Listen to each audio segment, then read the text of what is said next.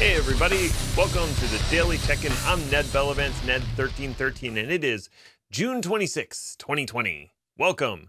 Today's topic we're going to be talking about HashiCorp Vault, the Vault certification, and specifically the first objective that's listed for the Vault certification, and we'll review what the sub objectives are for that. I should be able to cover the whole thing in this one video. So that is my goal. That's what I want to get to. So I don't want to spend too much time on anything else. So there's no housekeeping items for this week. You know, like and share the channel, all that kind of good stuff. Not going to get into that. Uh, the other thing uh, that I just want to mention is that uh, Mondays and Tuesdays, every day now has its own theme. So if you haven't caught up with that, just a quick reminder Mondays are about professional development, Tuesdays are Terraform, Wednesdays are technical analysis. Thursdays are all about the edge. And Fridays, it's Vault. Okay, so with that, let's check in. How are you doing? I'm pumped. It's Friday. I'm going out to dinner tonight. Like, exciting things are happening. I, I hope exciting things are happening for you. I hope you're interested in Vault because I'm going to be talking about it every Friday, and uh, maybe that's exciting to you. And I'd highly recommend just delving in on your own and checking it out. So, with that out of the way, let's talk about the first objective in HashiCorp Vault, the certification, I should say. So there are a whole bunch of objectives in the certification program. Uh, if I look at the current website, it looks like there are 10 objectives in total, and each one has one or more sub objectives within that larger objective. So those are all the, I call them enabling objectives. And then there's the terminal objective, the thing you actually want to do. What's the first objective? The first objective is authentication methods. Because if you think about it, if you want to use Vault at all, you need to authenticate to Vault and get yourself a token. If we're thinking about how Vault is structured, the token is basically everything. When you spin up a development instance of Vault Server or a production instance of Vault Server, it's going to give you a root token. And that root token can do anything. And it's really the only time you don't have to authenticate to Vault. It gives you that token to get started. But beyond that, you have to set up some sort of authentication mechanism to get new tokens to do things. And basically, a token is tied to an identity. It has a policy applied to it, or generally has a policy, or it gets the default policy. And the policy defines what that token is able to do. And the token also has a lease, it has a duration of time for which it's valid. So, in order to get one of these tokens, you have to set up an authentication method to do that. So, that is probably one of the most key things to understand about this. Now, there are a whole bunch of different authentication methods. And I did kind of want to dive into them a little bit.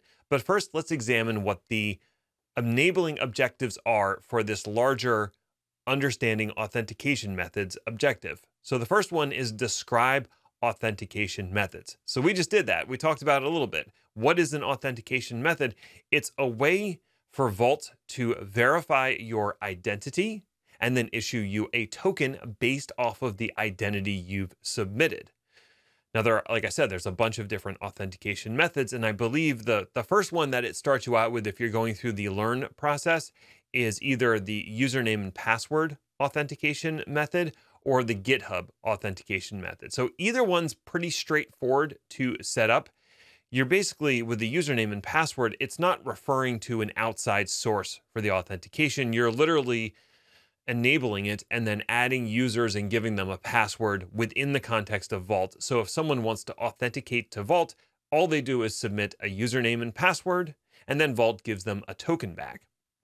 Now, those users can be associated with one or more policies in Vault, and those policies determine what those users are able to do.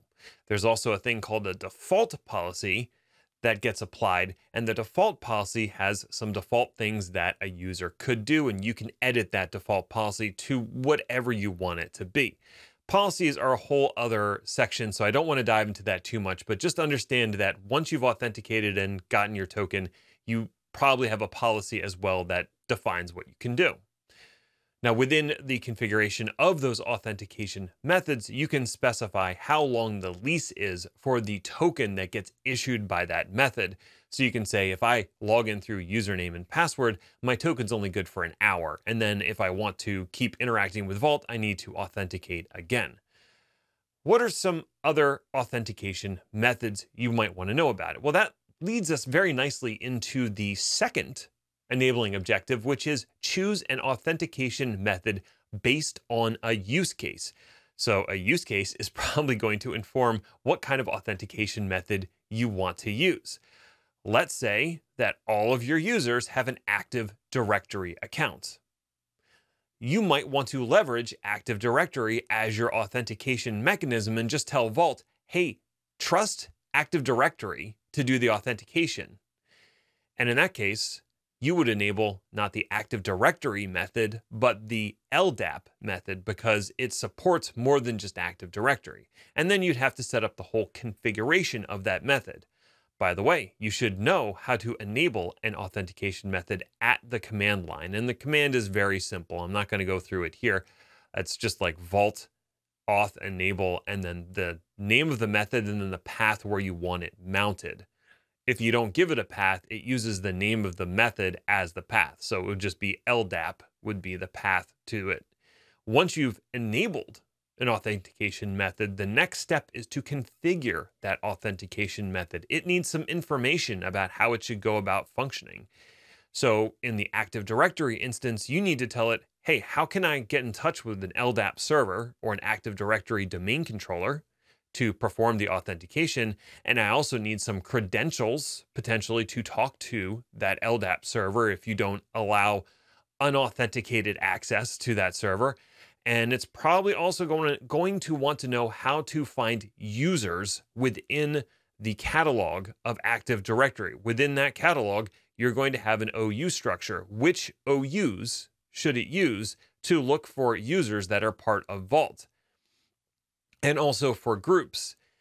The other thing you can do is you can assign roles within Active Direct within Vault that map to certain groups in Active Directory. So if I log in and I'm a member of the developers group, then I will get the policy that is associated with that role. So there's a lot of configuration that should happen after you've enabled an authentication method. So that's one potential use case. What's another potential use case? You could say that you're, uh, let's see, let's look through the, what, what do I have here? You are an AWS shop and you would like people to dynamically be able to generate AWS credentials and then remove those credentials after a certain period of time. You could enable the AWS authentication method, and in the same vein, you now have to configure it to interact with your AWS account. When you do that, what's really cool is when a person goes and authenticates. Actually, no, that's, I'm thinking of completely the wrong thing. I'm thinking of secrets. That's dynamic secrets. We're talking about authentication. See how easily this sort of thing can be confused? So there is an AWS authentication method as well. And if you wanted to use the AWS authentication method, it's basically looking at IAM to see if you are you have the appropriate permissions and this can both be for IAM stuff like users it could also be for an IAM role that's been assigned to an EC2 instance so either of those could use that authentication method. It's a pretty interesting way to go about things. So if you're heavily an AWS shop and you want to use that as your authentication source, you can absolutely do that. If you're a heavy Microsoft Azure and Azure AD shop, you can use the Azure authentication method to do your authentication. And there's a bunch of other ones that uh, are all dependent on use case. So be aware of the engines. You don't need to know how to configure every single one for the certification. That's not what they're going for. What they are going for is understand which authentication methods are out there and how do you select one given a particular use case, which takes us to our final enabling objective, which is differentiate between human versus system authentication methods. Now, what they're really trying to say here is some authentication methods are going to be interactive in nature. That username and password one, for example, uh, the LDAP one is probably going to be interactive, meaning you have to log in with your credentials and then it will issue you a token. But there will be times where it's not a human being logging in. Sometimes it's going to be a system or a machine that's logging in. And it's not going to want that interactive level. It might want something that's a little more rapid or a little more automated. Now, there are authentication methods that serve that end a little bit better. One of them is called app role. So you should probably know what app role is and how it works. Another good example is Kubernetes. There is a Kubernetes authentication mechanism, which means that pods could use the uh, service account associated with them to authenticate to Vault via Kubernetes. So knowing that that's available is probably pretty important, and you might get a use case that specifies that. So understanding that sometimes it's a human logging in and sometimes it's a computer, the computer is not going to want to go through an interactive login process. It's going to want to do things very rapidly. That's the expectation. So for those, I would know about app role, I would know about the Kubernetes one, and I would probably know about the JWT slash OIDC one, which is a lot of letters that sounds like I jumbled them together, but it's basically the JSON Web Token and the OIDC, which I don't remember what that stands for, but it's basically a standardized identification provider mechanism.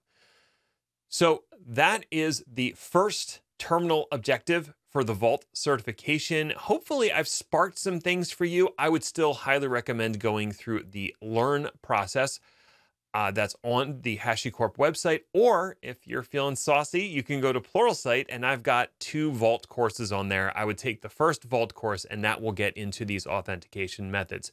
So that's what I have. That's all I got for this week. I am done. I am ready for the weekend. I will be back fresh and full of life on Monday to talk about professional development. If you have a topic that you want me to talk about, please reach out. It's Ned1313 on Twitter, it's Ned Bellavance on LinkedIn, or you can leave a comment with this video. And until next time, stay healthy and stay safe, everybody. Thanks.